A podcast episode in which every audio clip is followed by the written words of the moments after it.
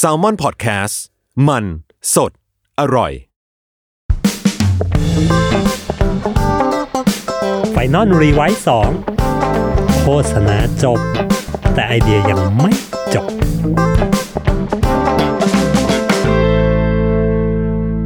สวัสดีครับ ผมกลับมาพบกับ Final Revise 2 Podcast โฆษณาจบแต่ไอเดียมันยังไม่จบจ้า EP เนี้ยเราจะมาพูดถึง ไอเดียโฆษณาจากในเกมต่างๆนะครับ เพราะว่าช่วงเนี้ยช่วงกักตัวนะช่วงที่ทุกคนแบบว่า อยู่ที่บ้านกันไม่รู้จะทำอะไรกันนะ อีกหนึ่งกิจกรรมยามว่างที่เราทำทำกันนะ นอกจากว่าเต้น TikTok แล้ว นอกจากทำอาหารโชว์ในโซเชียลแล้วนะครับ ทุกคนตอนนี้เป็นเชฟกันหมดแล้วนะอีกอย่างหนึ่งนะที่ที่หลายคนทำกันใช้เวลาค่าเวลากันอะไรเงี้ยครับ ก็คือการเล่นเกมนะฮะผมเองก็ต้องบอกว่าช่วงนี้ก็ก็ติดเกมอยู่เหมือนกันนะครับ เพราะว่าช่วงนี้มันมีเกมใหม่ๆ ออกมาอย่างเช่นแบบ Animal Crossing นะฮะทุกคนเล่นกันทั่วบ้านทั่วเมืองนะครับ หรือว่าอย่าง Final Fantasy 7นะพี่คราวของเรานะครับผมช่วงนี้ก็มีเกมใหม่ๆ ออกมา เยอะแยะเต็มไปหมดนะให้เราเล่นฆ่าเวลากันช่วงกักตัว ทีนี้พอพูดถึงเกมนะวงการเกม จริง ๆ แล้วเกมเนี่ย วงการเกมมันก็มีโฆษณาดีๆ โฆษณามันๆออกมาเยอะเยอะอยู่เหมือนกันนะฮะ แต่ว่าในบ้านเราอะ่ะ เท่าที่ผมเห็นโฆษณาเกมนะฮะ ที่ที่มันขึ้นอยู่ตามหน้า YouTube เนี้ยมันก็แบบมันจะมี pattern อยู่ pattern เดียวนะว่า โอ้โห กองทัพนี้มันสุดยอดไปเลยนะ ผมจะ up level ให้กับนายพลของผมนะ ท่านอ๋องของผมเป็นอย่างนั้น ท่านอ๋องของผมเป็นอย่างนี้นะฮะ หรือลองดูขุนพลที่ผมใหม่ ๆ ที่ผมได้รับสินะฮะ คือโฆษณาเกมบ้านเรามันจะมี pattern เอาตัวเกมมามีคนเล่นเกมมาพูดพูดพูดอยู่นะ ซึ่งจริง ๆ แล้วเนี่ยเอาจริงโฆษณาเกมมันทำอะไรมันมันได้มากกว่านั้นเยอะเลยนะครับผม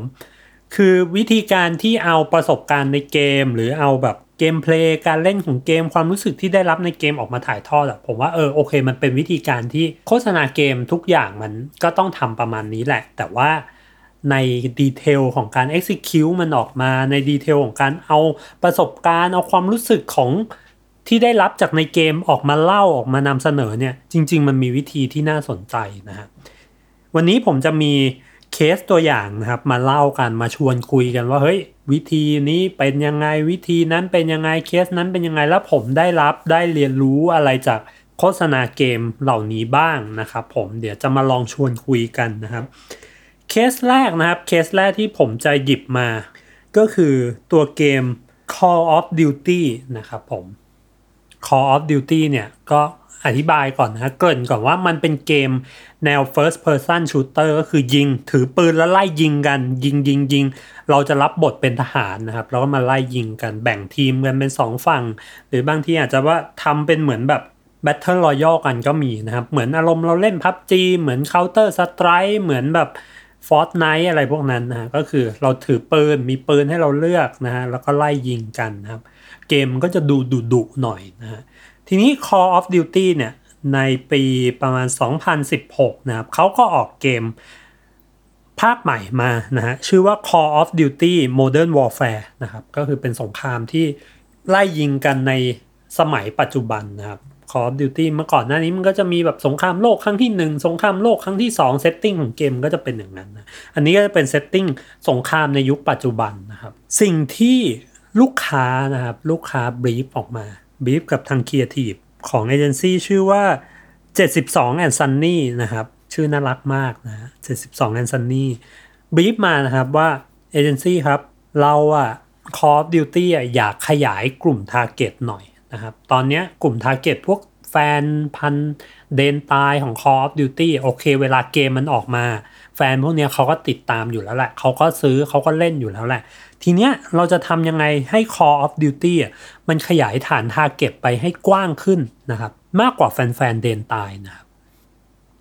นี่ก็คือ brief brief ของลูกค้านะครับครีเอทีฟสองคนนะครับ คุณเบนฮอตจินและคุณจอร์จเบรสเวสนะครับ ก็ได้รับ brief กลับมา ก็กลับมานั่งคุยกัน กลับมา crack โจทย์กันนะ ผมทำเหมือนว่าผมไปนั่งอยู่ใต้โต๊ะเขาอีกแล้วนะครับผม ก็คุณเบนแล้วคุณจอร์จก็ลองมาวิเคราะห์ว่า เอ้ย ตัว Call of Duty ภาคใหม่เนี้ย ถ้าเราจะขยายตลาดจริงตอนเนี้ย perception ของคนที่มี Call of Duty มันเป็นยังไงบ้างนะครับ เกมมันเป็นยังไงบ้างนะครับ เกมก็แน่นอนมันก็เป็นยิงยิงนะ ดุดุเถื่อนเถื่อนเลือดสาดนะครับผม โอเคก็ก็เป็นแบบนี้ก็เหมือนเดิมทุกภาคมันก็จะคงความเป็นแบบนี้หมดนะ ตัวเกม gameplay มีอะไรแปลกใหม่ขึ้นไหมโอเค มันก็อาจจะมีพวกแบบออนไลน์ มันก็อาจจะมี battle royale ที่มันตามร่วมสมัยกันมา แต่ก็คู่แข่งมันก็มีแบบนี้อยู่นะครับ สรุปก็คือตัวเกมมันก็ไม่ได้มีอะไรใหม่ นอกเหนือจาก setting นะระบบ gameplay อะไรมันก็มันก็เหมือนเดิมนะครับลักษณะเกมลักษณะตัวละครอะไรก็ไม่ต่างจากเดิมมากนะครับ ทุกอย่างเหมือนเดิมแต่ว่าลูกค้าอยากขยายกลุ่ม target ไป คนกลุ่มใหม่ๆ โอ้โห คุณเบนก็บอกกับจอร์จว่า เฮ้ยจอร์จ brief ของลูกค้ามันคลาสสิกมากเลยนะ ทุกอย่างคงเดิมหมด แต่ว่าเราอยากได้กลุ่มลูกค้าใหม่ๆ จอร์จก็ตบโต๊ะฮะใช่เบนฉันก็คิดอย่างนั้นเหมือนกันนะนอกจากตัวตัวเกมที่มันอาจจะไม่ได้มีอะไร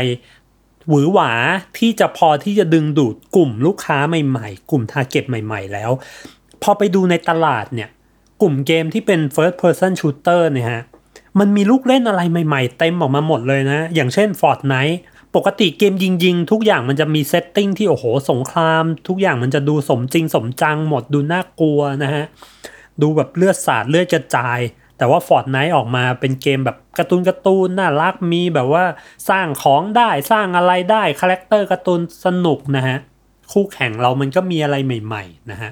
หรือแบบจะมีอย่างเกม Overwatch เนี้ยทุกคนไม่ใช่แค่ยิงกันธรรมดา แต่ว่า character ของแต่ละคนมันสามารถแบบมีพลังพิเศษ มันก็ทำให้ตัว gameplay มันมีอะไรใหม่ๆนะทีนี้พอมาดูของเราโอเค ทุกอย่างเหมือนเดิมนะฮะถ้าจะชูเรื่องความสมจริงไหมโอ้โหทุกเจ้ามันก็สมจริงกันหมดนะ แข่งเรื่องความสมจริงก็อยู่ยากแล้วนะฮะคุณเบนกับคุณจอยก็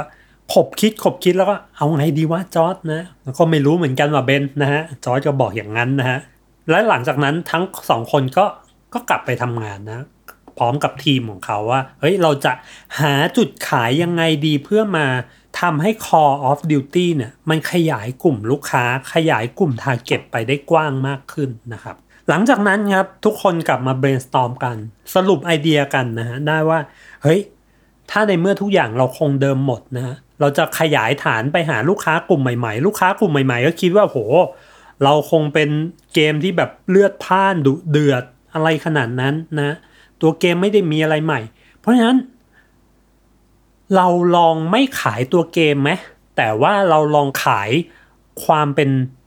กลุ่มคนของ Call of Duty เนี่ยทำให้คนที่เข้าใจเราผิดว่าเฮ้ยจริง ๆ แล้วเนี่ย เราไม่ได้เดือดขนาดนั้นเว้ยเราไม่ได้ดุขนาดนั้นนะ จริง ๆ เขาไปเจอแฟกต์มาว่าเฮ้ยคนที่เล่น Call of Duty มันก็มันก็เกรียนเกรียนมันก็ตลกตลก มันก็มีความสนุกสนานเหมือนอย่างพวกพวกเรานั่นแหละนะฮะเขาก็ไม่ได้เป็นทหารรับจ้างมาแล้วก็มาเล่นเกมขนาดนั้น มันก็เป็นคนนักบอลนักอะไรนักเมกันฟุตบอลก็เล่นก็มีความเกรียนๆมีความสนุกอยู่ในนั้น เพราะฉะนั้นเขาเลยได้ไอเดียว่าเฮ้ยถ้างั้นเราไม่ขายเกมดีกว่า นะเราไม่ขายตัวฟีเจอร์ในเกมละ แต่ว่าเราจะขายสังคมที่มันอยู่ใน Call of Duty แทนนะครับ สังคมของ Call of Duty เป็นยังไงครับ สังคมที่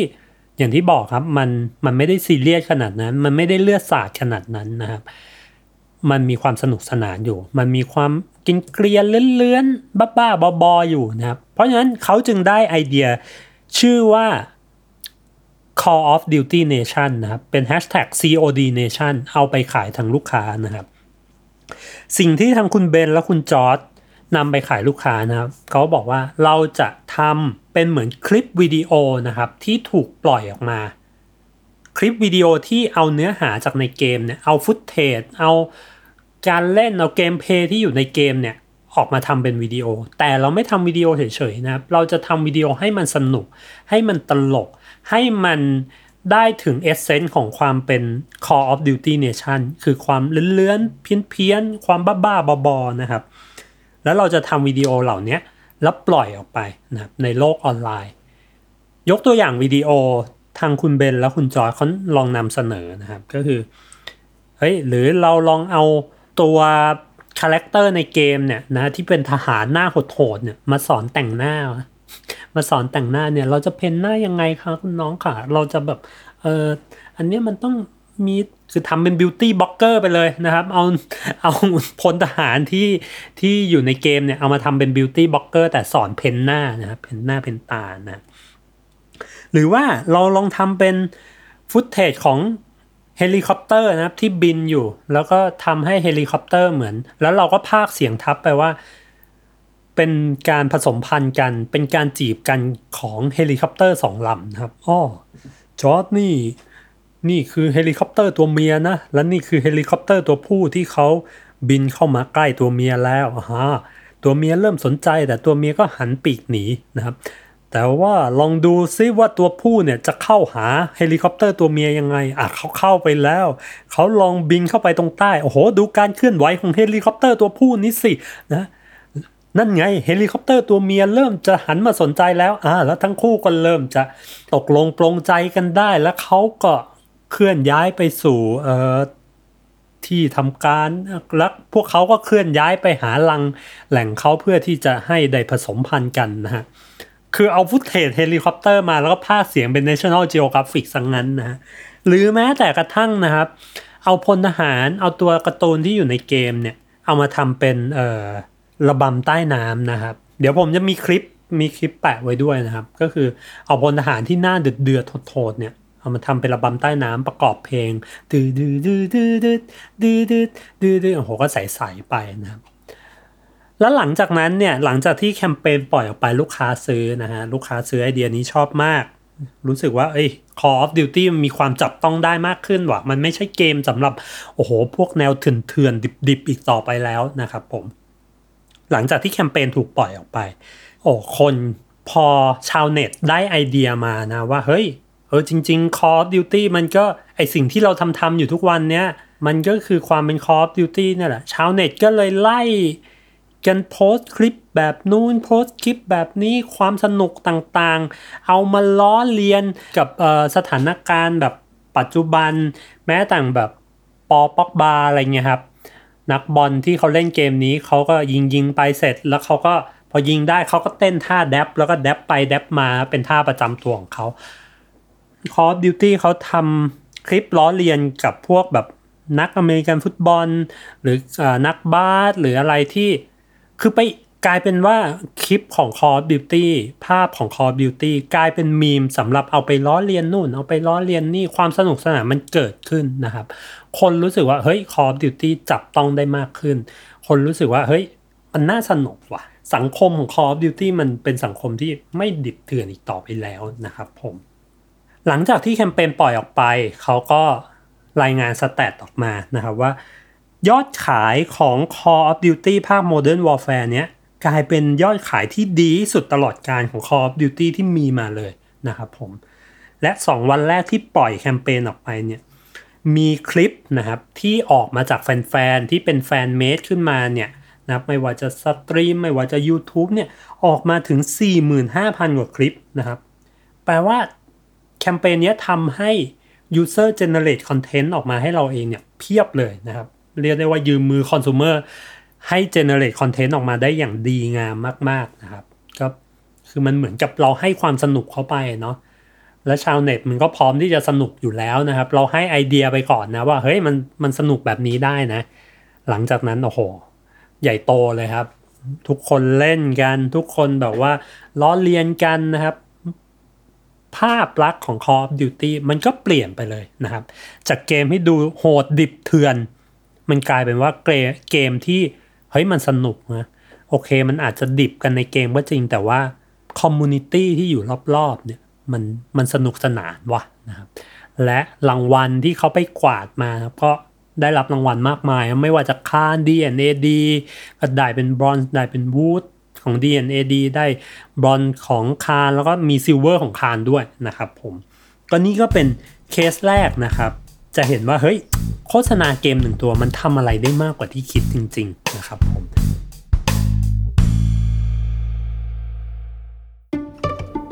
สวัสดีครับคุณผู้ฟัง พวกเรา Salmon Podcast อยากชวนคุณไปฟังรายการใหม่ในซีซั่น2 ของพวกเรานะครับ รายการ Random As Fact เป็นพอดแคสต์ Fun Fact ที่จะมาเล่าทริเวียขนาดสั้นพอดีคำ ความยาว 1-2 นาที ที่เต็มไปด้วยเรื่องน่ารู้ที่ไม่รู้จะรู้ไปทำไม แต่รู้ไปก็สนุกดีครับ Publish ตอนใหม่ทุกวัน หรือว่าคุณจะเก็บไปฟังรวดเดียว 5-10 ตอนเมื่อไหร่ที่คุณสะดวกก็ได้นะครับ สามารถติดตามรายการ Random As Fact เพียงเซิร์ชว่า Random As Fact ในทุกช่องทางที่คุณฟังพอดแคสต์ครับ ขอบคุณครับ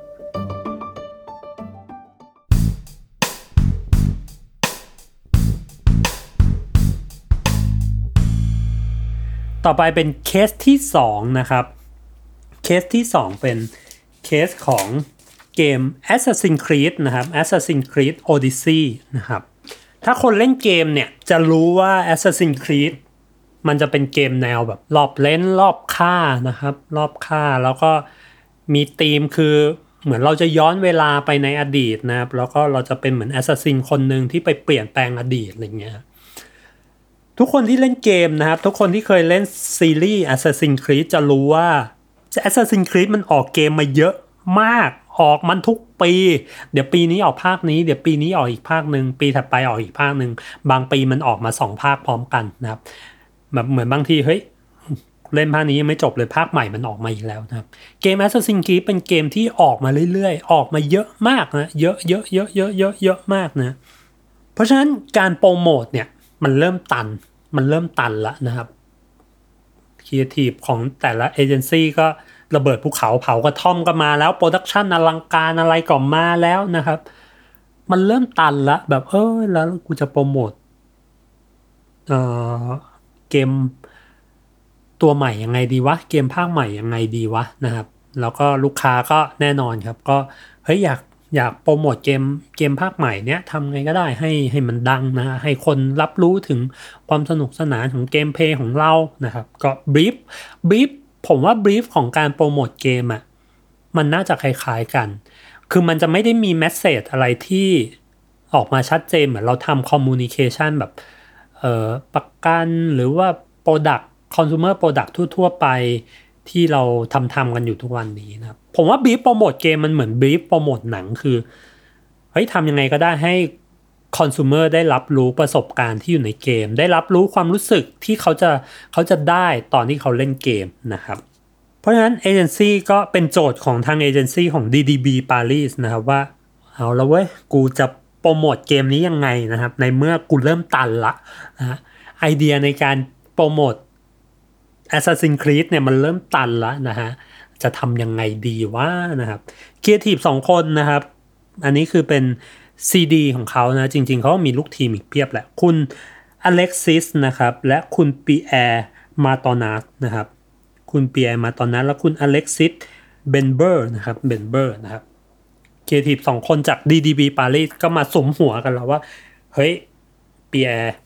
เราเอาไงดีวะนะอเล็กซิสอเล็กซิสก็ถามขึ้นมานะปีแอร์ก็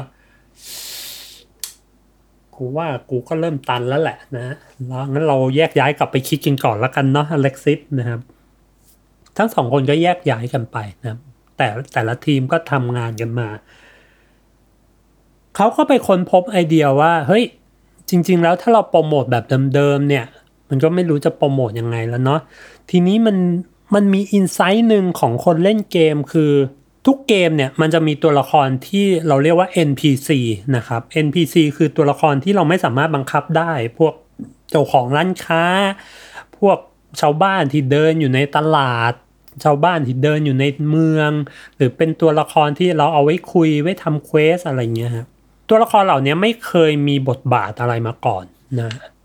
แต่ตัวละครพวกนี้เป็นตัวละครที่อยู่กับเกมมาทุกตลอดนะทุกเกมต้องมี NPC นะครับตัว NPC อะ คือคนที่เฮ้ยเขาอยู่ประจำเมืองนั้น แล้วเขาเห็นความเปลี่ยนแปลงที่มันเกิดขึ้นในเกม พระเอกเดินเข้ามาพระเอกทำนู่น พระเอกทำนี่ คนที่ได้รับผลกระทบก็คือ NPC นั่นแหละนะแต่เราไม่เคยสนใจ NPC กันเลยว่ะนะทุกคนวิ่งชนบ้างกระทืบบ้าง เอาไปขุดขโมยของเขาบ้างนะ บางคนก็เปิดบ้าน NPC ไปขโมยของขโมยอะไรที่อยู่ในตู้เก๊ะตู้อะไรของ NPC ไปนะฮะ เพราะฉะนั้นเฮ้ยมันน่าจะสนุกดีนะ ถ้าเราโปรโมทเกมเนี้ยนะโปรโมท Assassin's Creed Odyssey เนี่ยผ่านมุมมองของ NPC นะครับคุณอเล็กซิสและคุณปีแอร์ก็ได้ไอเดียมาว่าเฮ้ยมันน่าจะดีนะแล้วมันน่าจะใหม่ดีว่า ถ้าเราให้คนได้รับรู้ถึงถึงเกม ถึงเกมเพลย์ถึงความสนุกถึงสิ่งที่มันเกิดขึ้น ในเกม Assassin's Creed Odyssey ผ่านมุมมองของ NPC นะครับเขาจึงนำไอเดียที่ชื่อว่า My Life as NPC นะครับไปนำเสนอกับทางลูกค้านะครับสิ่งที่เกิดขึ้นไอเดียที่คุณปีแอร์และคุณอเล็กซิส approach ลูกค้าไปก็คือ เราจะให้ NPC ของ Assassin's Creed เนี่ย take over ทุกสื่อของ Assassin's Creed นะ ไม่ว่าจะเป็น Facebook IG นะ Twitter หรือ Twitch ที่เป็นแบบแพลตฟอร์มที่ออนไลน์เกมนะเราจะยกช่องทาง Channel เหล่านี้ให้กับ NPC และให้ NPC เหมือนแบบเป็นเด็กเขอหมอยมาอัปโหลดเลยฮะเห็นนู่นกับถ่ายเห็นนี่กับถ่ายนะครับ เพราะฉะนั้นสิ่งที่มันเกิดขึ้นคือมันบันเทิงมากเลยครับ มันมีคลิปออกมาเยอะแยะไปหมดเลยฮะว่าเฮ้ย NPC สมมุติเป็นทหารเกณฑ์ยืนยืนอยู่คู่กันนะอัพโหลดลงใน IG Story ของ Assassin's Creed นะ เฮ้ยมึง กูมีมือถือกูโหลดแอปใหม่วะนะนึกถึงภาพทหารนะที่มันหน้าตาเหมือนกันเลยนะใส่ชุดเกาะทหารเหมือนกันเลยนะใส่ชุดเกาะปิดหน้าแล้วหมวกเหมือนกัน แล้วมันก็คุยกันสองคนนะเฮ้ยกูมีแอปใหม่ในมือถือว่ะมันเรียกว่า Face Swap นะเฮ้ยเราลองเอาหน้ามา เราลองเอาหน้าสองคนเรามาใกล้ๆกันดิแล้วให้หน้าเรามันเปลี่ยนเฮ้ยหน้ามันเปลี่ยนจริงด้วยว่ะแต่หน้าไม่เปลี่ยนเลยจริง ๆ หน้ามันก็เหมือนกันทั้งคู่เลยนะเฮ้ยดูดิหน้าของเราเปลี่ยนเฮ้ยแต่กูว่านั้นมันมันยังคงเป็นปากของมึงนะ อันนี้เป็นหน้าของกูเป็นตาของกูนะหรือเป็น NPC ที่เป็นพ่อค้าที่อยู่ในเมืองนะครับแล้วก็เห็นว่าเฮ้ยพระเอกมันตะปีนตะปีนวิหารอยู่ว่ะ มันก็ เหมือนถ่ายคลิปอะเฮ้ยดูนั่นดิดูนั่นดิคนบ้า คนบ้ามันปีนวิหารอยู่นะพระเอกมันก็ปีนขึ้นไปบนวิหารนะครับเฮ้ยดูดิแล้วมันก็เรียกคนอื่นมาดูดูดิดูดิมันมีคนบ้าปีนขึ้นวิหารไปนะ หรือจะเป็น NPC ผู้หญิงนะครับที่แบบว่าอยู่ในร้านทำผม หรือว่าเดินเดินก็สิบกันแบบเฮ้ยมึงมึงดูนี่ไอ้ผัวตัวนั้นไอ้ผู้ชายคนนู้นจากร้านข้าวอะมัน มันเหมือนแบบมันจะจีบกูอะนะก็สิบกันไปนะ หรือ NPC ผู้หญิงอีกคนนึงนะทำเป็นแบบเหมือนเป็นคลิปของของชาวเน็ตยุคนี้นะผู้หญิงที่แบบถ่ายรูปแล้วก็แอคหน้าไปเรื่อยๆแอะแอะแอะแอะแอะแล้วก็แบบเฮ้ยแก รูปเยอะแยะ เต็มไปหมดเลยนะ เอารูปไหนลงดีวะนะหรือมันมี NPC บางคนอีกนะมันก็ออกคลิปมาลงคลิปมาแล้วก็บ่นพระเอกเรา เนี่ยไอ้พระเอกคนเนี้ย มันเอะอะก็วิ่งวิ่งแล้วก็วิ่งบนหลังคาบ้านกูนะแล้วก็วิ่งเข้ามาในร้านแล้วก็หยิบของไปนะมันเป็นมุมมองมันเป็นมันเป็นสิ่งที่เล่ามาออกจากป่า NPC ซึ่งมันเป็นอินไซต์คนเล่นเกมจริงๆครับ คือคนเล่นเกมก็จะชอบวิ่งเข้าไปในบ้านวิ่งกระแทก NPC คนนู้นบ้างกระแทกอันนี้บ้างไม่สนใจใครเลยนะไม่สนใจ NPC เลยนะครับก็หลังจากที่แคมเปญออกปล่อยออกไปนะครับ ผู้คนก็โอ้โห ชอบประทับใจมาก โอ้คือไม่เคยคิดมาก่อนว่าเฮ้ย NPC มันก็มีหัวจิตหัวใจนะโว้ยนะฮะแล้วเราก็ทำให้คนที่เล่นเกมนี้นะครับทำให้คนที่อาจจะยังไม่เคยเล่นเกม เฮ้ย มันก็ได้เห็นตัว gameplay ผ่าน ผ่านตัวมุมมองของ NPC นี้ คนที่เล่นเกมก็ เฮ้ย ไอ้สิ่งที่กูเคยทำทำไปในในเกมเนี่ย พอมันเล่าในมุมมอง NPC เฮ้ยมันโดน insight ว่าเฮ้ยกูเคยทำอย่างนั้นว่ะเฮ้ยเราเคยทำแบบนี้ว่ะนะมันก็เลยเกิดแบบ ความบันเทิงเกิดขึ้นนะความ insight ที่มันโดน insightคนก็แชร์คลิปนั้นออกไป คนก็แชร์คลิปนี้ออกไปนะครับผมผลลัพธ์ที่มันกลับมาของของแคมเปญนี้นะครับ ก็คือยอด engage นะครับ ที่มันเพิ่มขึ้นสูงมาก ๆ จาก จากการโปรโมทเกมภาคเก่าๆนะขึ้นมาถึง 138%นะครับผมลืมเกินไปตอนแรกนิดนึงว่าจริง ๆ โจทย์เนี้ยลูกค้าเองนอกจากบอกว่าเฮ้ยโปรโมทเกมมันใหม่ให้หน่อย KPI อย่างหนึ่งของเขาคือเฮ้ยอยากให้คนมันมา engage กับกับแพลตฟอร์มออนไลน์ของเรานะครับ นอกจากนั้นนะฮะยอดคนที่มันมา engage เนี่ยคือใน Facebook นะฮะสแตทที่ที่ทางเขาลงไว้ใน case study คือ 3.7 ล้านนะครับ 3.7 ล้าน engagement และ IG คือ 2.5 ล้านนะครับ ซึ่งทั้งหมดเนี่ยเขาเคลมว่าเป็นออร์แกนิกนะ ไม่ใช่บูสต์โพสต์ไม่ได้มีเงินลงไปเพื่อบูสต์ให้ยอดมันขึ้นเลย เขาเคลมว่าเป็นออร์แกนิกเพียวๆนะครับ แปลว่าโจทย์ที่ลูกค้าให้มา โอ้โห KPI ทะลุมากๆนะทะลุมากอันนี้ในแง่มุมของ KPI ของลูกค้าละ ในแง่มุม KPI ของ Creative เอง รางวงรางวัลเขาก็ไปกวาดมาเพียบเลยนะครับ ทั้งโกCannes ทั้ง silver D&AD ก็ไปคว้ามานะครับจำจำจำถ้วยไม่ได้ละนะว่าเขาได้ gold หรือ silver D&AD นะครับได้ wood หรือหรือ yellow เนี่ยแหละนะครับ ก็ Clio ก็ไปคว้ามาเหมือนกันนะได้มาหลายรางวัลเลยนะครับ ก็นี่ก็เป็น เคสที่สองนะครับเคสที่สองของโฆษณาเกมที่เรารู้สึกว่าเฮ้ยมันหนุกดีว่ะ มันมันดีว่ะนะเคสต่อไปนะครับเคสต่อไปเป็นเคสที่3นะครับเคสที่ 3 คือเกม Tomb Raider นะครับ Tomb Raider เมื่อปี 2016 นะครับ Rise of the Tomb Raider นะครับ ต้องเกริ่นก่อนว่าช่วงปี 2016 นั้นนะฮะ วันที่ Tomb Raider ปล่อยโฆษณาออกมาเอ้ปล่อยตัวเกมออกมาเนี่ย มันเป็นช่วงเวลาเดียวกับที่เกมดังๆ หลายๆ เกมอะ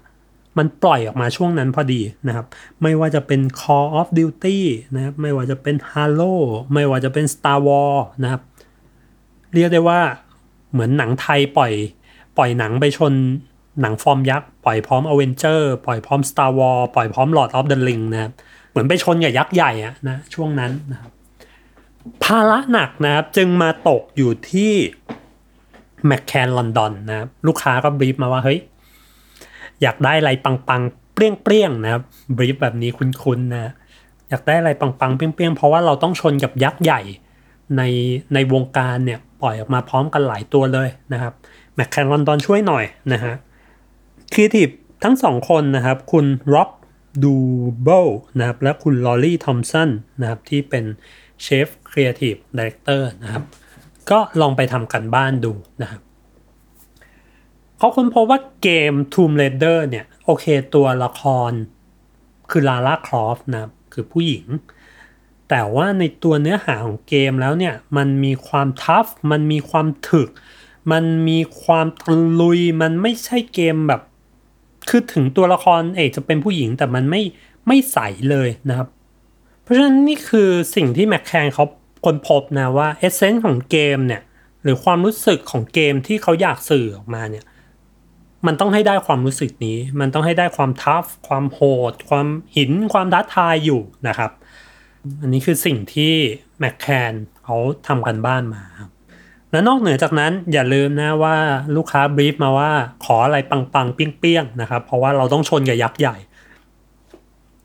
เพราะฉะนั้นครีเอทีฟทั้งสองคนนะครับเขาจึงนำเอา essence ของแบรนด์เนี้ยมาถ่ายทอดเป็นไอเดียที่ชื่อว่า survival billboard นะครับ สิ่งที่เขานำกลับไปเสนอลูกค้าก็คือ เฮ้ย เราจะทำการโปรโมทเกมเนี้ยให้คนได้รับรู้ถึงความรู้สึกของ essence ของเกมเนี้ย โดยการที่ทำบิลบอร์ดขึ้นมาหนึ่งบิลบอร์ดแล้วให้คนจริงๆอะไปยืนอยู่นะครับและเรียกบิลบอร์ดนี้ว่า survival billboard คนออนไลน์นะครับ คนที่ผ่านไปผ่านมา สามารถ control ได้ว่า จะให้บิลบอร์ดเนี้ยทำอะไรกับผู้เข้าแข่งขันทั้ง 8 คนนะครับ จะให้มีหิมะตกไหม จะให้ลมพัดแรงๆไหม จะให้แดดมันส่องร้อนๆไหม คนที่ผ่านไปผ่านมาสามารถทำได้หมดเลยนะครับ เข้าไปที่เว็บไซต์แล้วก็สั่งการมานะครับ ลูกค้าก็เห็นดีเห็นงามด้วยนะครับ แคมเปญก็บิลบอร์ดนี้ก็ถูกปล่อยออกไปจริง ๆนะครับ สิ่งที่น่าสนใจนะครับ ของแคมเปญนี้คือ ตอนที่ผมเห็นครั้งแรกผมรู้สึกเฮ้ยมันมันทำได้ไงวะนะครับมันมี คือดูมันเป็นสิ่งที่เราไม่น่าทำได้เลย เอาคนจริงไปยืนอยู่บนบิลบอร์ด แล้วก็มีการ control นู่นนี่นั่นนะ ก็เลยลองไปดูบทสัมภาษณ์ของเขานะครับ สิ่งที่ผมสนใจของของแคมเปญเนี้ยคือการเตรียมการนะครับการเตรียมการว่าเฮ้ยคุณจะทำแคมเปญที่มันดูอันตราย มันดูเป็นไปไม่ได้ขนาดเนี้ยเขาเตรียมการยังไงนะครับ คุณลอร่าคุณ ไอ้คุณลอรี่กับคุณล็อบนะครับเขาก็ให้สัมภาษณ์ไว้นะครับว่า โอเคจริง ๆ ทั้งหมดทั้งมวลเนี่ยมันต้องมีการเตรียมการที่ที่หนักหนาอยู่เหมือนกันนะแปดคนที่เขาเลือกมาเนี่ยเขาเลือกมายังไงนะครับเขาก็เลือกมาโดยการที่ประกาศไปรีคูดไปปกตินะครับ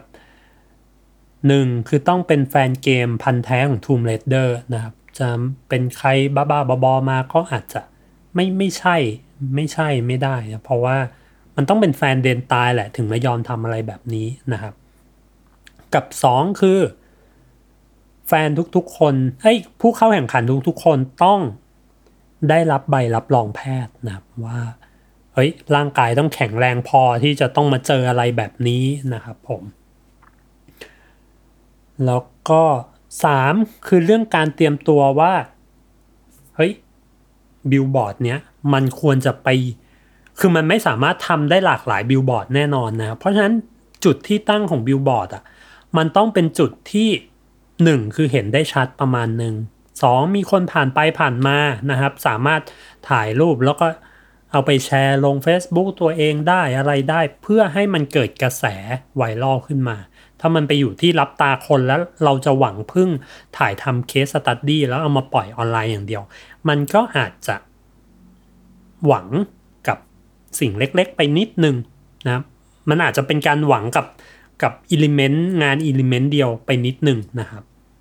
เพราะฉะนั้นเขาก็เลยเอาไปวางอยู่ตรงจุดใจกลางเมือง ถ้าเป็นบ้านเราก็คงประมาณลานพาร์คพารากอนที่มีบิลบอร์ดอยู่นะครับ หลังจากนั้นเนี่ยเขาก็มีเตรียมว่าเฮ้ยจะปล่อยออกไปแล้ว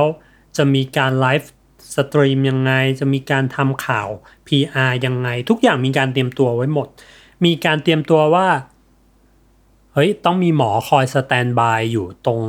บิลบอร์ดนั้นตลอดเวลานะ เพราะว่าถ้ามันเกิดเหตุฉุกเฉินอะไรขึ้นเนี่ย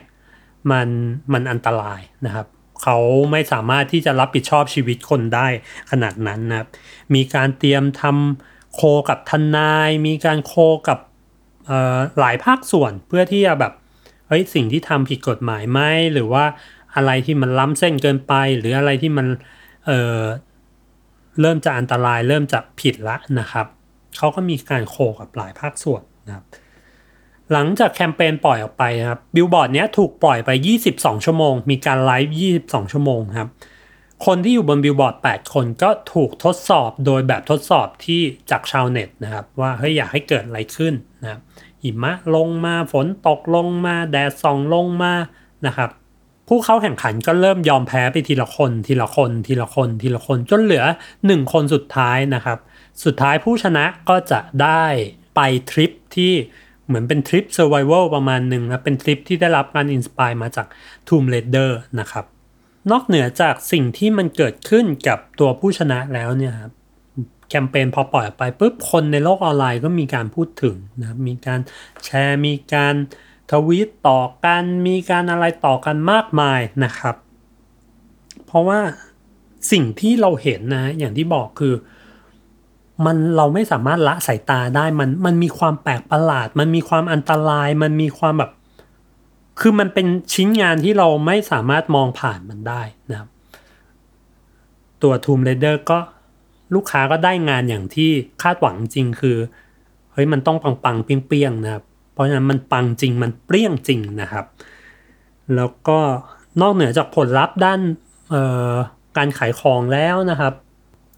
ผลลัพธ์ในแง่มุมของ award เนี่ยก็แคมเปญนี้ก็ success มากนะไปคว้า Grand Prix มา ที่งาน New York Fest นะครับ Yellow Pencil ที่เปรียบได้เหมือนโกของเวที D&AD นะครับ หรือ Go Kio Go Can นนะครับ ก็เรียกได้ว่าไปกวาดรางวัลใหญ่ๆ มาทุกเวทีเช่นกันนะครับ ของงานนี้ ผมว่าอย่างงานนี้ส่วนตัวรู้สึกว่าสิ่งที่ทำให้มัน success ขนาดเนี้ยเพราะ factor ที่เรารู้สึกว่า เฮ้ย มึง production งานแบบนี้ได้ยังไงวะ คือมันต้องดิวอย่างที่บอกมันงานครีเอทีฟสมัยเนี้ยมันไม่ใช่เป็นการบอก message แล้วก็สื่อสารแค่ตรงไปตรงมาอย่างเดียวละ ถ้าเราทำให้ consumer ได้รับ experience ที่ที่มันรู้สึกได้จริงๆอะ่ะ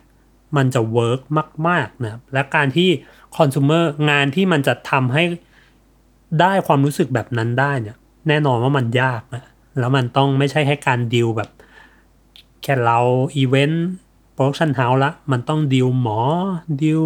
ทนายดิวอะไร เพื่อให้สิ่งที่มันเกิดขึ้นมันครอบคลุมทุกสิ่งทุกอย่างมีการครอบคลุมรอบด้านนะครับ เพราะฉะนั้นความรู้เรื่องเรื่องกฎหมงกฎหมาย ความรู้เรื่องการแพทย์ความรู้เรื่องวิทยาศาสตร์ ผมว่ามันเริ่มเป็นสิ่งจำเป็นสำหรับการทำโฆษณาในในยุคนี้นี้แล้วเหมือนกันนะครับผม ก็ นี่ก็เป็นทั้ง 3 เคสนะครับที่ผมหยิบมาชวนคุยหยิบมาเล่าให้ฟังวันนี้นะครับ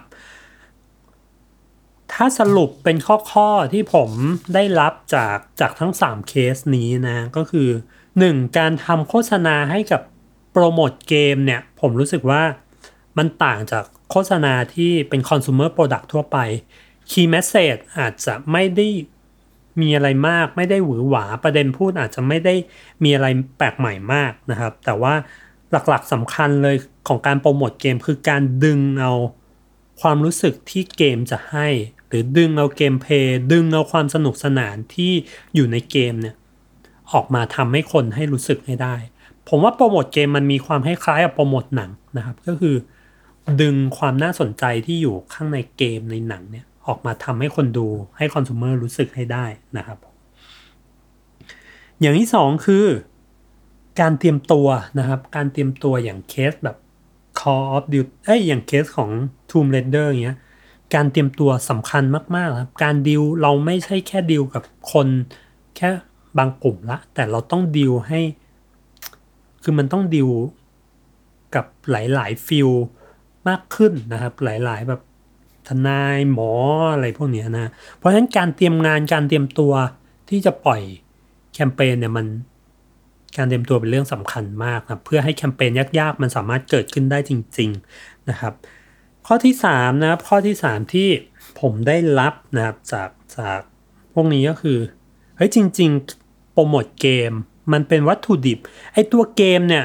ผมว่ามันเป็นวัตถุดิบชิ้นดีนะครับ ในการหยิบมาโปรโมทเลยนะ มันมีอิเลเมนต์อะไรที่คนพร้อมที่จะอินอยู่แล้วนะครับ ผมว่ามันคล้ายๆหนังนะครับ ขึ้นอยู่กับว่าเรามองเห็นมันหรือเปล่านะครับ เหมือนอย่างตัวเอ่อ Assassin's Creed เนี้ยเฮ้ยใครจะไปนึกว่า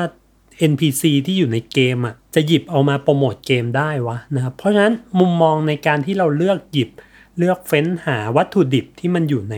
ในเกมนั้นๆน่ะมันสำคัญมากเลย เพราะฉะนั้น